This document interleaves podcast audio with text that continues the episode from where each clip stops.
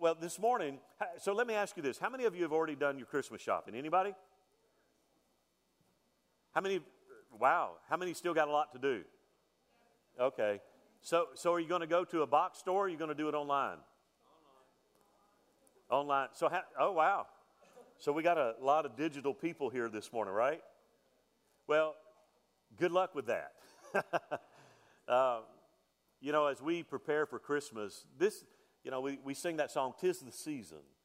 And it is a season. It is a season that brings joy. It is a, a season, uh, if we're not careful, it can bring out the worst in people. And uh, so I don't want us to forget the reason and the meaning of Christmas. And so this morning, again, this is the very first illustrated Christmas that we've ever done. I, one of the things I would like to do is time travel. Anybody would like to time travel? You know, uh, well, this morning we're going to kind of do that with our imagination. Paul writes to the Corinthian church in, in, in uh, excuse me, the Galatians, in Galatians chapter 4. Here's what he writes But when the fullness of time, pay attention to that, when the fullness of time had come, God sent forth his Son, born of a woman, born under the law, to redeem those who were under the law. Would you pray with me? Father, this morning, once again, we are so grateful for this Christmas season. Lord, we're thankful that we get to celebrate the birth of our Lord and Savior Jesus Christ. We thank you that all of the things that happened at, on that first Christmas were not just happenstance, they were things that you had ordained before the foundation of the world. I pray, Father, through this simple dramatic presentation, this simple illustrated sermon this morning, that you would open our eyes to understand the importance of this day. It's not just about places to go and people to see and things to do. It's about you becoming one of us to do for us what we could not do ourselves. So I ask you to be with us now uh, in Jesus' name. Amen. Again, as we prepare to celebrate another Christmas, I want us to do something this morning. I've always uh, had this, uh, this idea that if I could go back in time, have you ever thought about if I went back in time, I would do things differently? Anybody ever thought like that? Uh, you know, I was with my family in Alabama this past week, and I got to see some of the family I hadn't been able to see in a long time. And uh, one of my nephews was asking me about my age. And um, I, uh, I told him, I said, Boy, I said, I like 25 so much that I'm on my third time around. That's how much I really enjoyed my, my 25 year, you know, that 25 year old self. But again, if really the truth is, if we could go back in time, I think most of us would want to go back in time with the knowledge we have now. I don't want to go back and repeat some of the same blunders and mistakes that I've made. But this morning, we're going to do something a little bit different. We're not going to jump on a time machine, but I want us to use our imagination and I want us to take a trip back in time to that very first Christmas. You know, the birth of Jesus wasn't just something that happened. You know, if we're not careful, with all of the festivities that go on and the pageants and the lights and the shopping and all of that, if we're not careful, that's all it is. It's just another story of something that happened. But the birth of Jesus, again, was not something that just happened. It was planned before the foundation of the world. Not only was it planned, but the Bible says it involved many people spanning many years. In fact, the very first messianic promise given is found all the way back in Genesis chapter 3, Verse 15.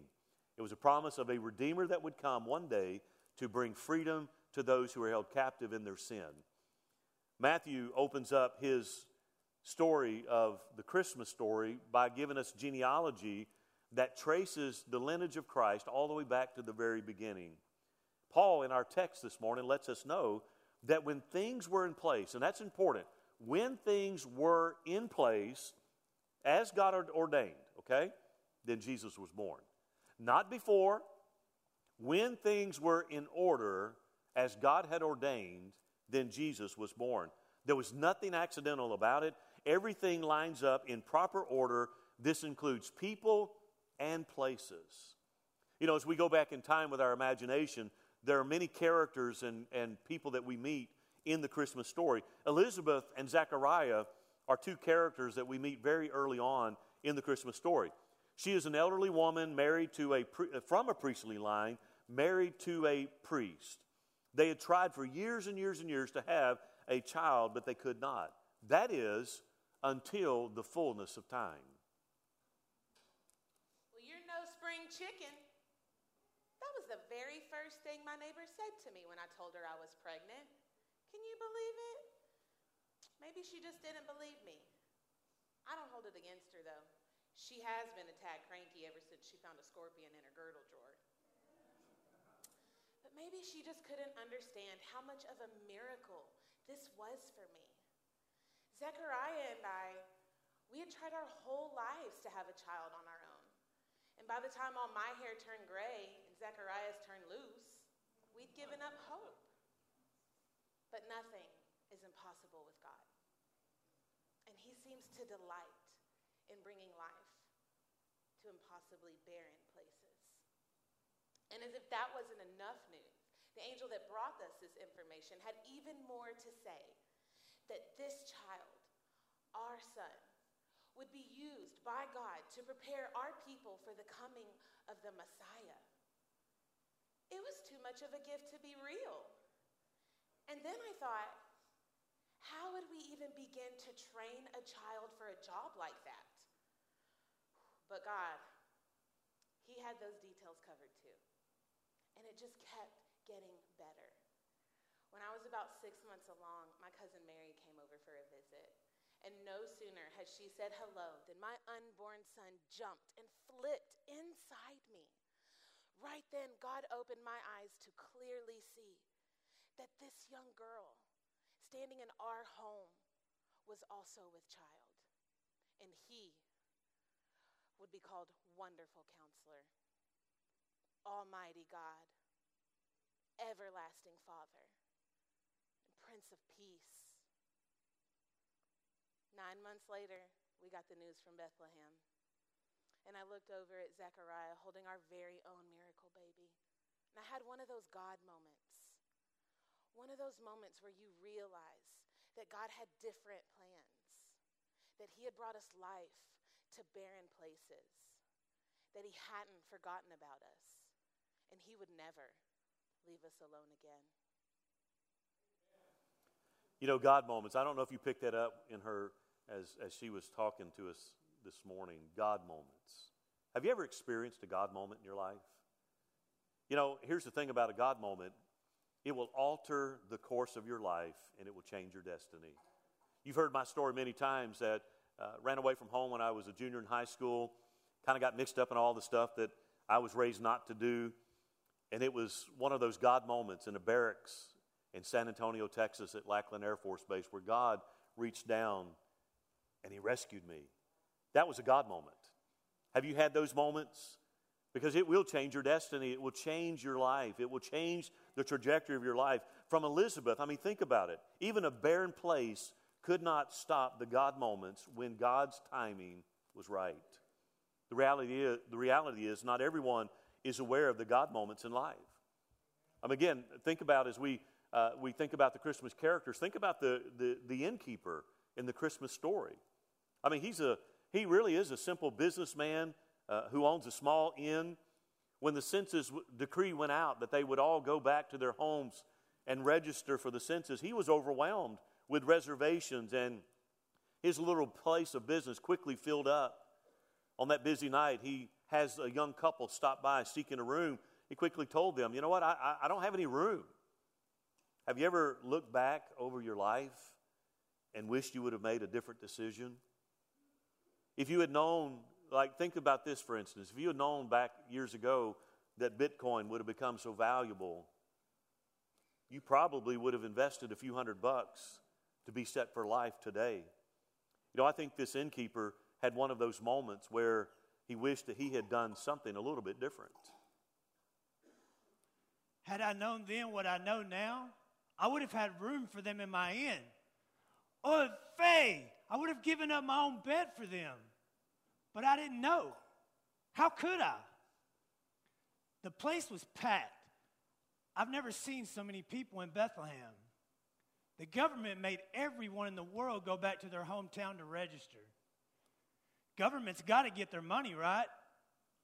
And since no one wants to stay with their in laws, I'm booked solid. I remember the day well. The space we had was taken up before dinner. It was probably two hours after dinner when they arrived. Talk about desperate. He was scared and exhausted, and she, she was about to bust. As they're walking up to me, I'm planning in my head what I'm going to say. I'm thinking I'll say, I'm sorry, we have no room left. But when they get to me, they just stand there. He's looking down as if to gather his thoughts, and she winces ever so slightly in pain. Then he looks up and says, Please. That's it. Please. Let me tell you a story. I'm five years old and I'm helping my mom set the table. I tell her that she has too many plates out. And she looks at me and says, You always make room. You never know who will show up. And I gave her a look like, What? And she says emphatically, You never know who God will bring your way. You always make room. So I look at this man and his very pregnant wife, and I tell them, I don't know where we'll put you, but we will make room. So we made room. It wasn't the best room, but it was all I had to give them. So, mom, mom was right. You always make room, especially when it comes to God. If he could go back, would probably do things a little bit differently. Oh yeah, he made he made accommodations, but if he knew then what we know now, he would have done things a little bit different. See, he went down in history as the first one to say, I have no room for you.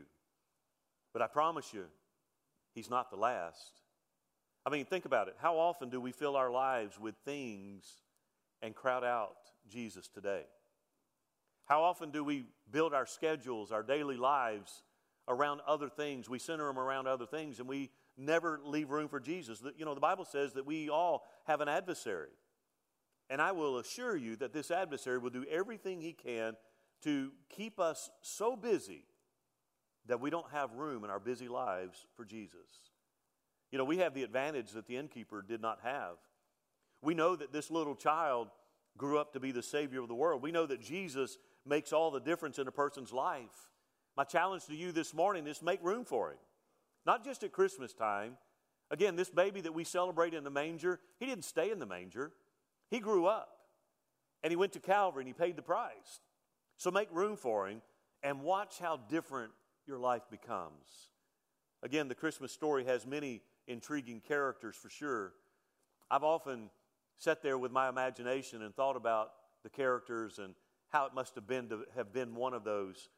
One of those I thought a lot about was Joseph. I mean, when you and I read about Joseph, he's generally the man following Mary, right? I mean, Mary always takes center stage in the Christmas story, and Joseph brings up the rear.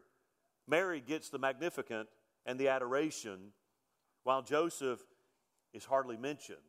And yet, here's the thing God chose this man to be the earthly father of his son.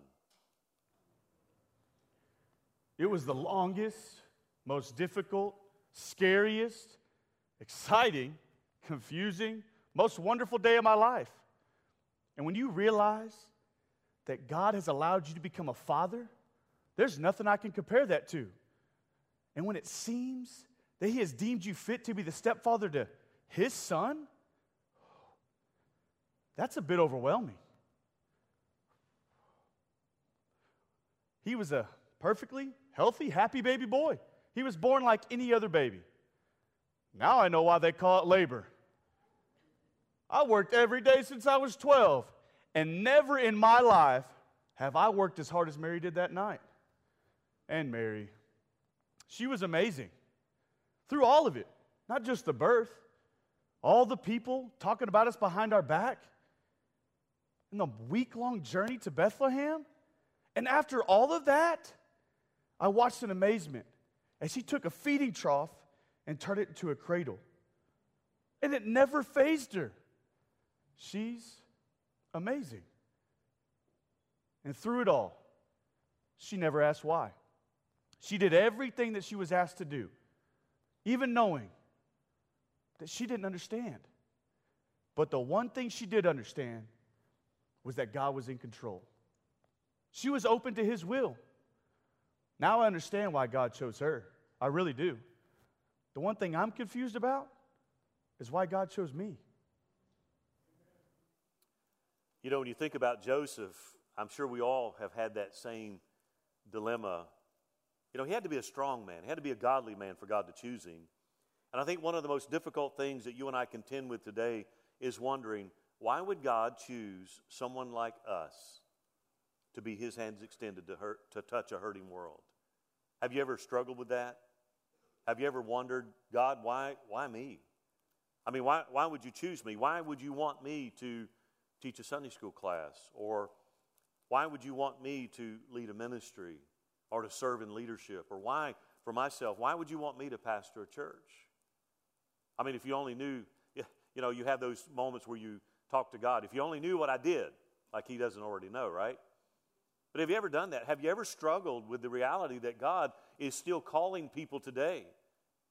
And I think a great hesitation from, uh, for many people to step out in obedience and do what God's called them to do is this thing right here. Why would He choose me? I mean, there's somebody else more qualified. There's somebody else that has a better degree. There's somebody else that has more experience or looks better or, or whatever the case is. And yet, I, I, I come back to this don't you think that God knows about our shortcomings? Don't you think that God knows about our failures and our lack? Sure, He does. And you know what? He still chooses us. He still chooses us. See, Joseph was chosen by God for this assignment. My question to you this morning is what is He choosing you for?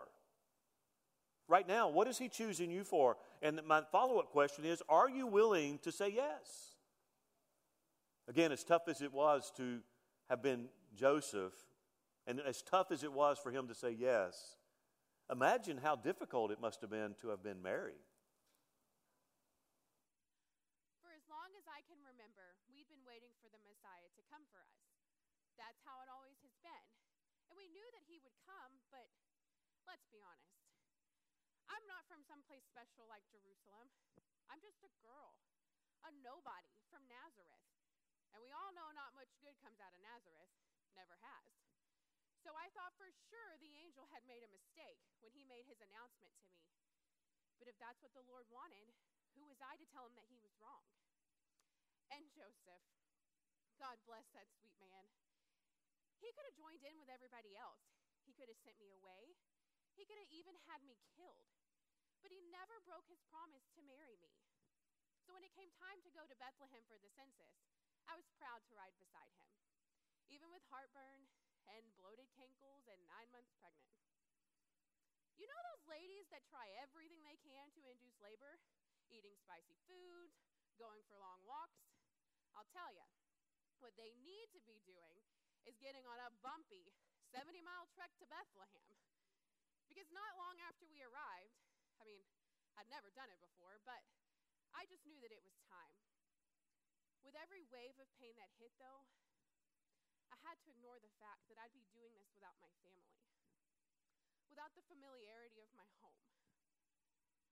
But the minute Jesus was born, I forgot all about that. I took him and I wrapped him in cloths, and I made the most comfortable bed I could find with what we had an animal's feeding trough.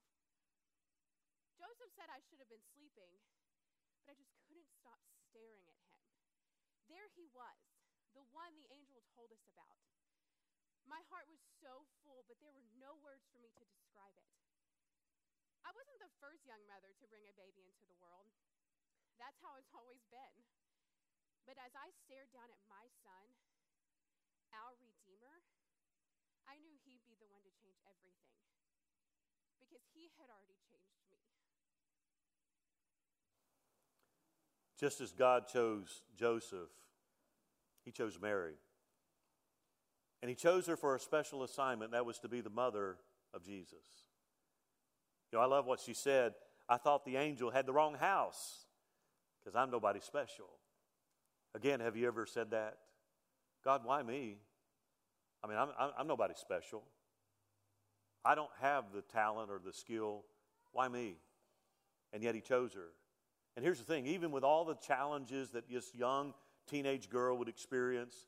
She listened to the words of the angel, to what he had spoken, and then she said this I am the Lord's servant. Wow. You want to talk about bold faith, having no idea what it was, how it was going to transpire, having no idea really what to expect, being willing to put up with the ridicule and the mockery from the people around. She said, I'm the Lord's servant. God chose her for that. You see, the birth of Jesus changed everything. And the reason it changed everything, it happened because this young girl was willing to say yes to God's call upon her life. To this very difficult assignment, she was willing to say yes. The Redeemer of all mankind came because Mary was willing to submit to his will. You see, her ancestors had long awaited for the Messiah. Like I said, in Genesis 3:15 was the very first promise of a future Redeemer. And from that time on, they kept waiting for this promised Redeemer. He would now come because of Mary. You see, here's the thing, my friend. We, we, may, we never know what God will do through us until we say yes to his calling. Again, we could sit here all day long and come up with many, many reasons and excuses of why we're disqualified and why God could find somebody else. But when God calls us, the response is to say yes. Again, there, there's so many characters that make up the Christmas story, and they make it very exciting. Again, I go back to our text when Paul said to the Galatians that when the fullness of time came, again, when everything was exactly the way God had ordained it to be, then he came. When that time came for the birth of Jesus, you know, some of the characters uh, of, of, the Christmas story that really intrigued me, I, I've given a lot of thought to this. I've been to Israel twice, and I've been to the shepherd's field that shepherd's valley that runs between Bethlehem and Jerusalem. And it's this long valley that runs through there. And that's where they raised all of the sheep for the slaughter, for the temple worship. And I've stood there and I've, I've imagined what it must have been like that night to have been there as a shepherd to hear the announcement. See, when it came time for the birth of Jesus, the first people to hear the glorious news the announcement, the good tidings of great joy, was to a group of misfits and outcasts. A shepherd was the bottom of society. It started out just as any other night, except for that angel. Ain't seen nothing like it before or since.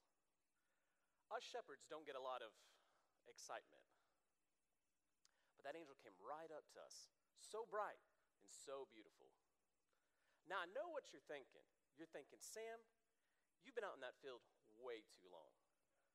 And I had the same exact thought until that angel started talking to me. The angel said, Don't be afraid, Sam. I shouted right back at that angel, Too late. Then the angel said, Bread, milk, no, wait, that's my grocery list. The angel said, I have good news of a great joy that shall be for all the people. For unto you is born this day in the city of David a Savior, which is Christ the Lord. Then the angel said, He's laying in a manger, wrapped in cloth. Go find him. Okie dokie. One of the other shepherds said, what are we waiting for? Let's get out of here and get to Bethlehem.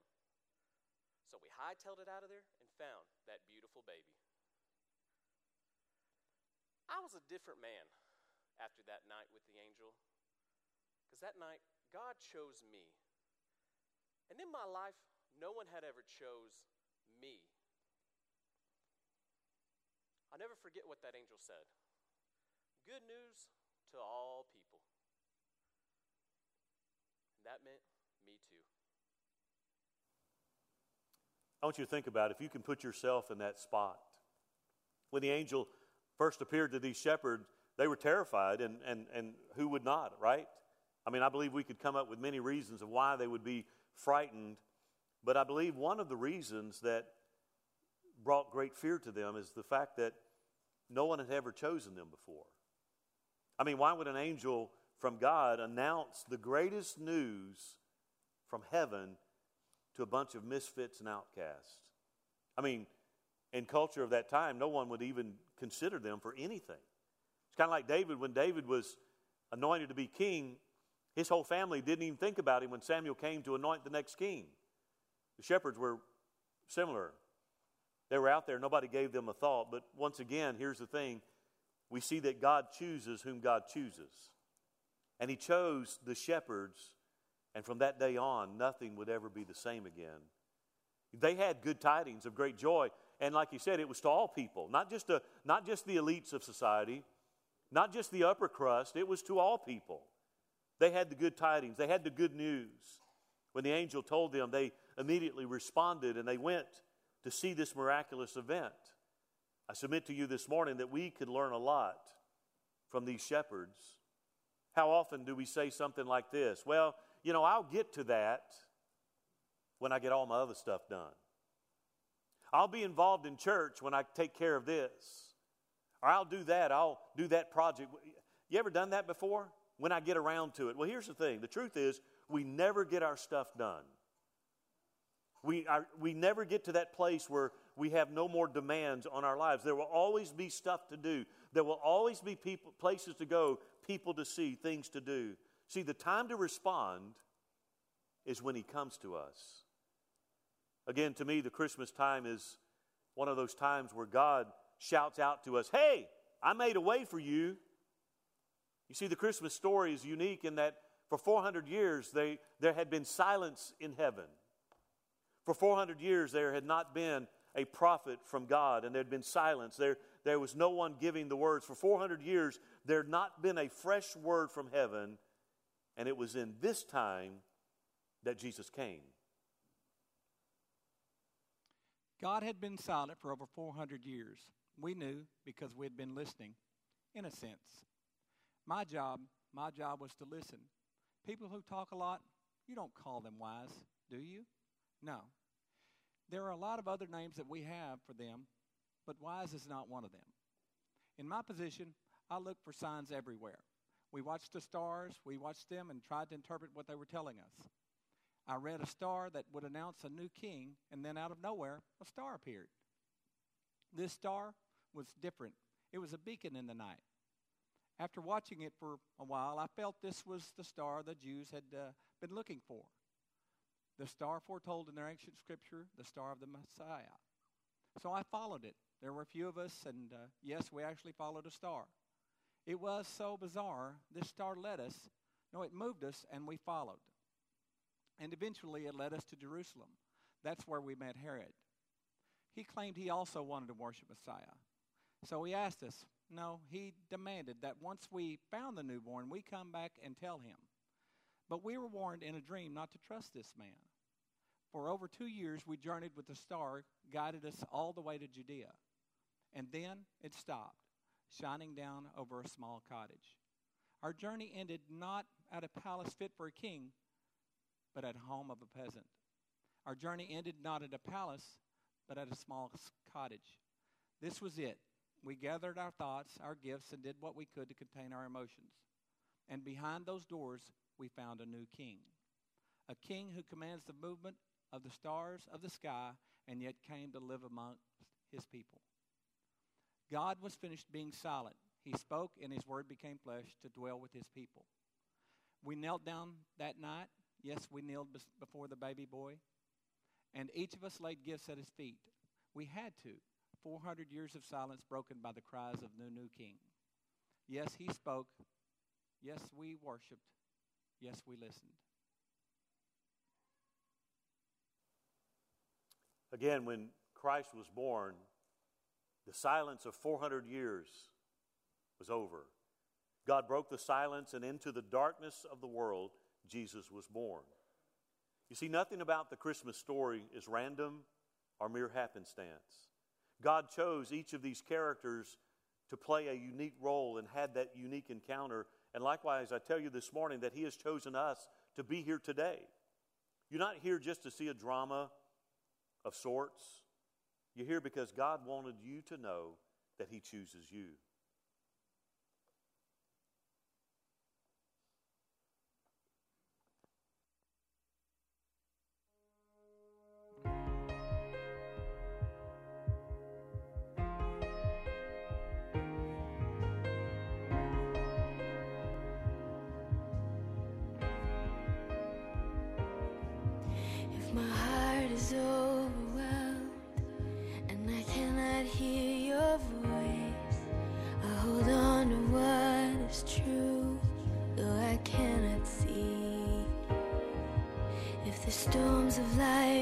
come, and the road ahead gets steep.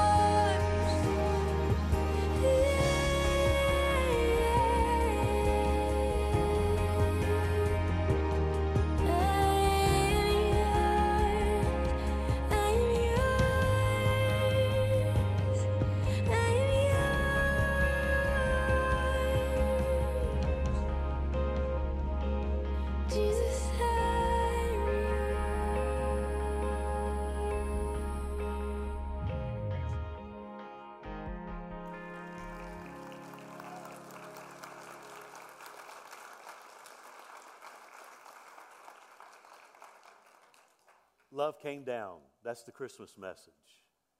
Again, John writes, John 3:16, one of the most famous scriptures, for God so loved the world. Love came down. And he came down because you and I were helpless and hopeless in our sin. Paul says we were dead in our trespasses and sin. We owed a debt that we could never pay. But because love came down, he became our sacrifice. He became the atoning sacrifice so that you and I could live. And you know what He does today? He still chooses us.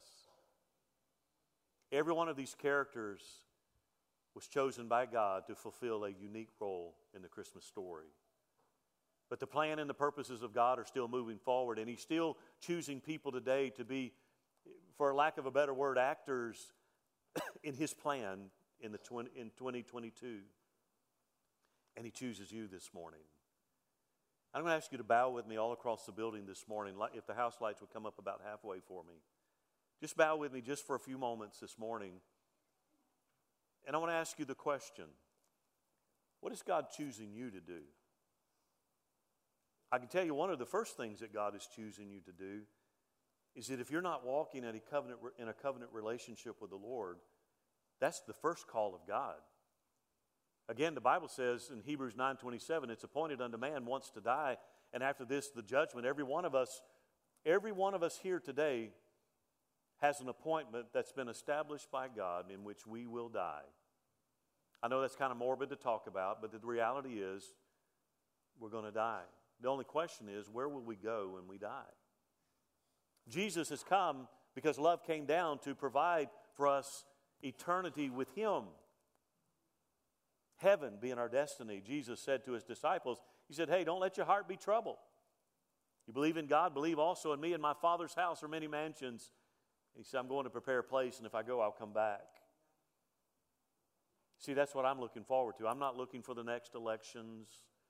I'm not looking for the next dot com. I'm not looking for that. My hope's not in Washington or in Austin or in City Hall. My hope is in Jesus. He's the anchor that holds no matter the storm. This morning, God chose you to be here.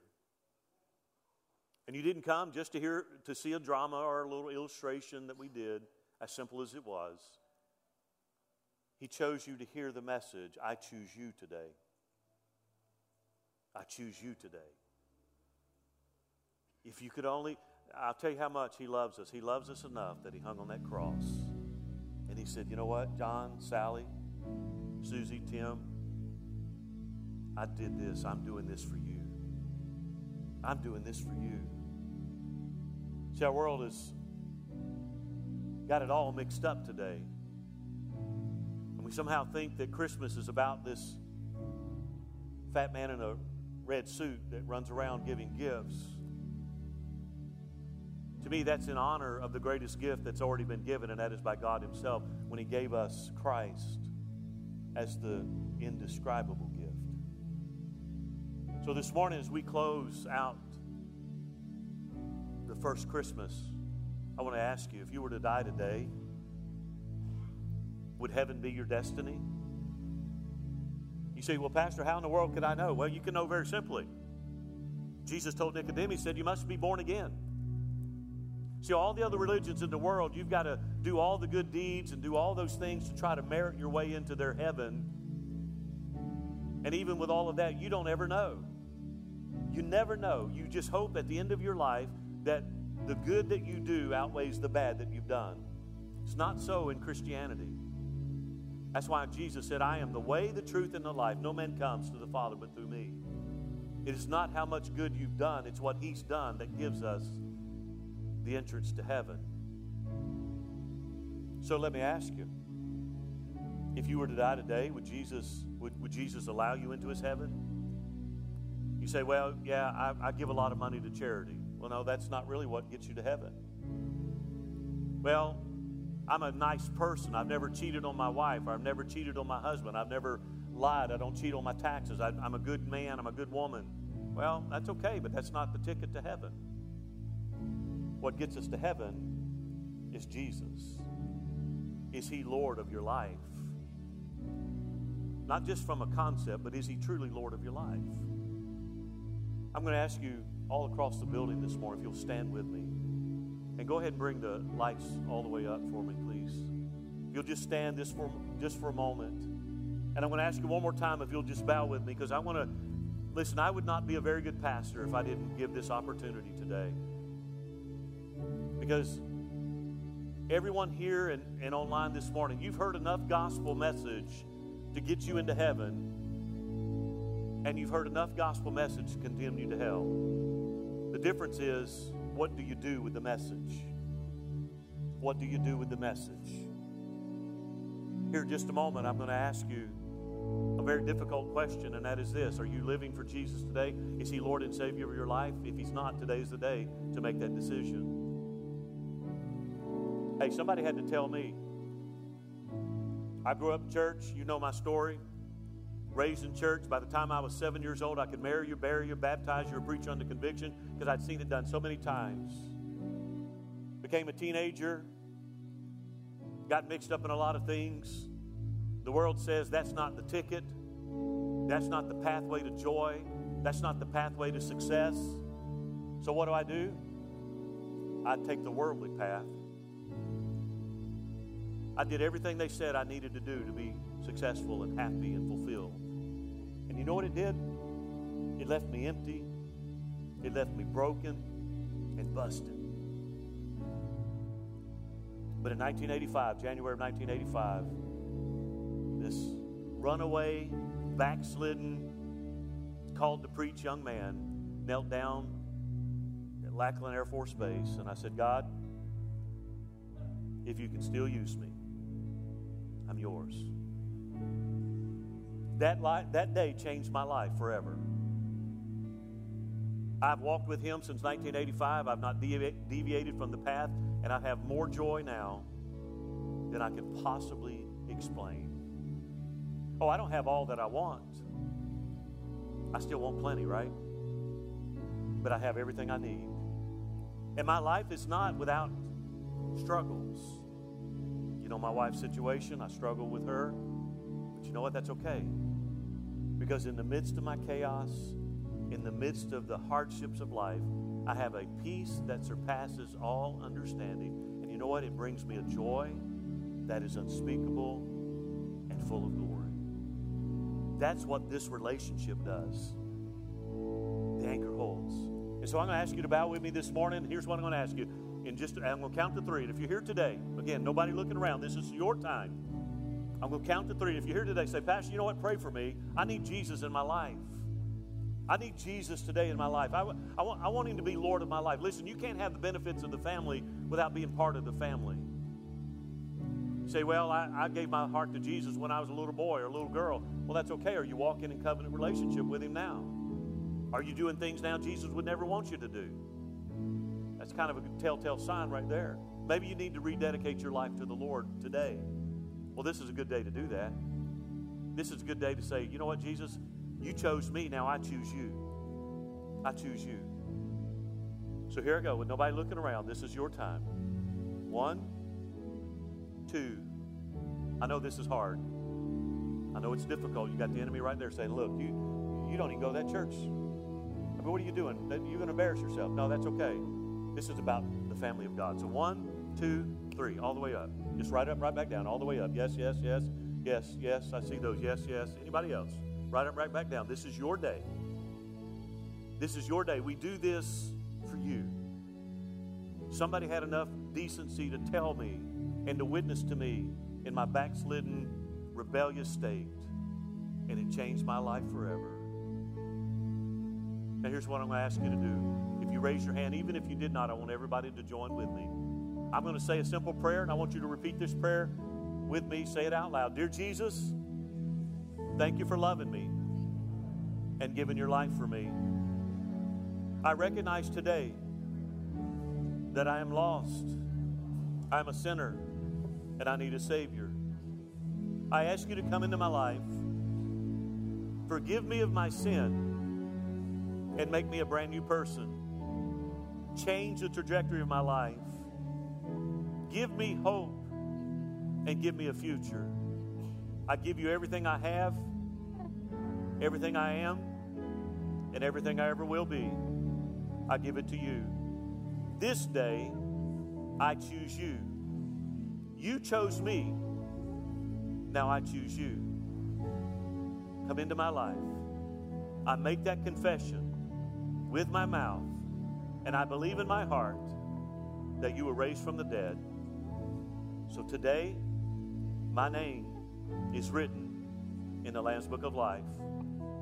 And if my time were to come, I know I'm ready to see you. Thank you in Jesus' name. Amen. Amen. Listen, amen. I like that.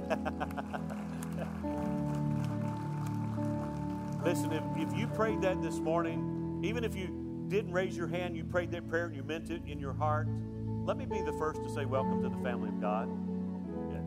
Listen, it's not complicated to be a believer. Now, living for Him every day is a challenge, right? Amen? But here's the thing He doesn't just save us and say, okay, now go out and do the best you can. He empowers us to live for Him. That's what He does.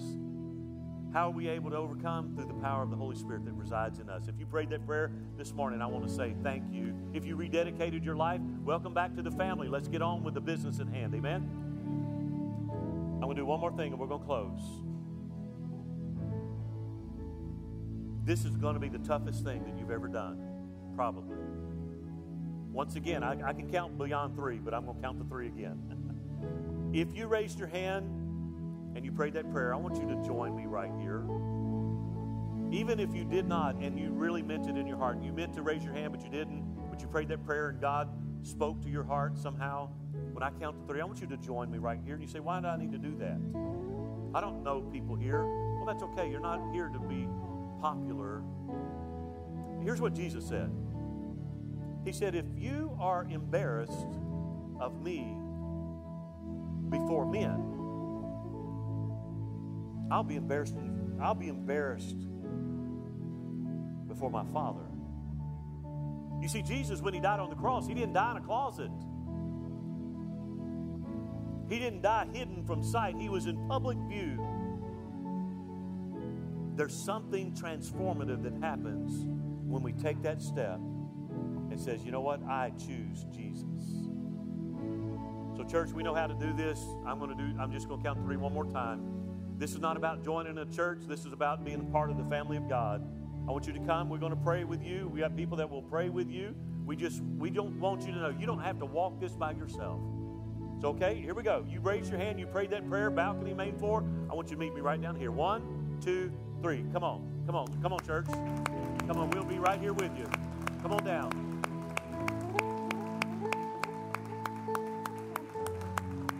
Come on, church. You can do good. you can do better.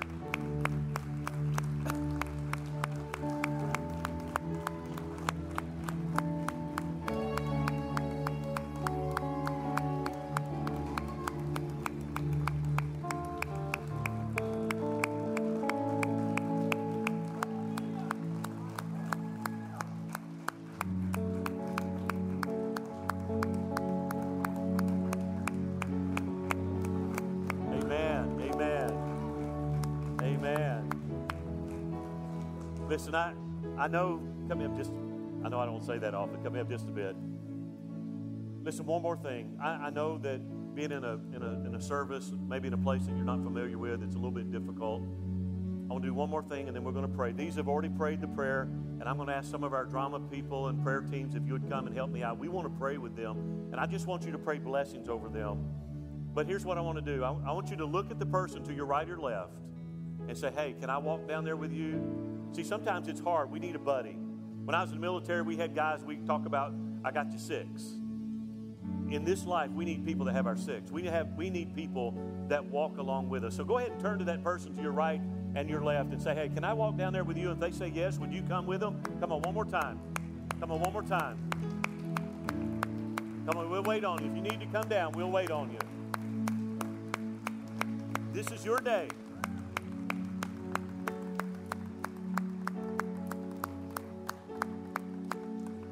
Amen. Amen. I want everybody that's down here, I want you to look at me real quick, okay? And then we're going to pray for you.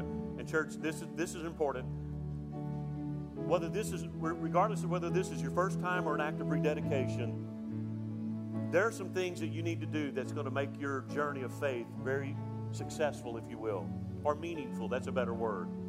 One of those is this find yourself a good Bible believing teaching church, get involved in it, and start growing through discipleship. It's so important. You did not God did not save us to live in isolation. We need each other. So listen, if you don't have a church home, I'd love to be your pastor.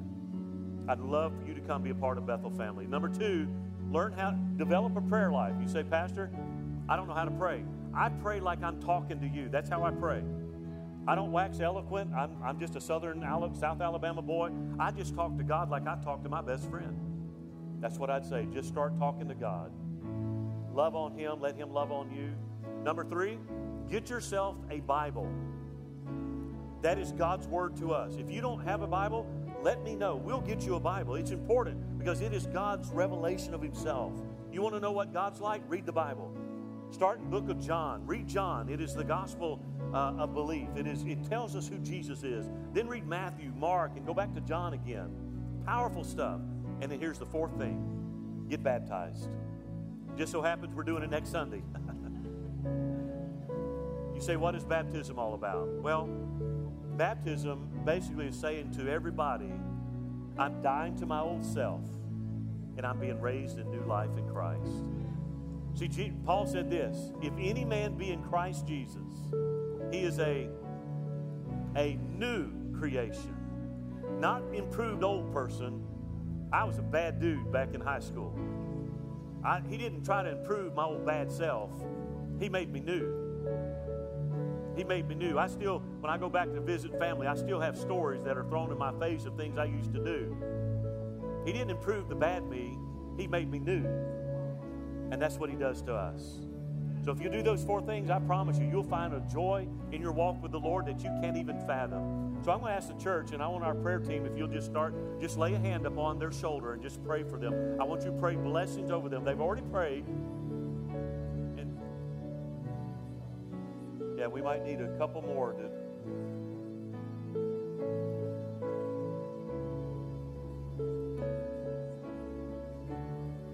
Church, how about extend your hand and start praying this morning? And I just want you to pray a blessing over them this morning. Father, right now, Lord, we pray a blessing over every man, every man, woman, boy, and girl. We pray, Father, for moms and dads and grandmas and grandpas. We pray, Father, that today, as they make that decision to follow you, Lord, begin to unfurl that plan and that, that purpose that you have for them. Lord, it is a masterful plan. And God, I thank you this morning that no matter, Lord, no matter where we are and how old we are, how young we might be, Lord, you have an incredible plan for each of us. If we will walk in that covenant relationship, love came down to give us life and to give it to us more abundantly. So, Father, we as a church, we stand with each and every one of these that are here today. Lord, we stand with them in their decision to follow you and their commitment to follow you. We pray, Father, that every day they would learn a new facet of your love and care for them. And God, again, begin to call them to what you want them to do for such a time as this. Father, we thank you for it this morning. And Father, I pray for every person in the building today. I pray for everyone that is tuned in online this morning. Father God, I pray that you would help us to see the Christ of the Christmas was not just an accident, it wasn't mere happenstance. It was a story that has been ordained by you from the very beginning of time. And you have our story mapped out for us. So let us walk with an awareness that you have called us for such a time as this. Now, Father, I speak blessings over every person here. I pray, Father, as we close out this service, we go to our places and our lunches and all the things that we have go, going on, may we not forget that Jesus Christ, love came down to give us hope and to give us future. And Father, we declare it right now in the mighty name of Jesus. And we all said, Amen and amen. Come on, one more time. One more time. Amen. Thank you for being with us online. I look forward to seeing you next time. God bless you and I love you. You are dismissed this morning, church. God bless you. I love you very much. If I don't see you again, which I hope I do, Merry Christmas and I love you.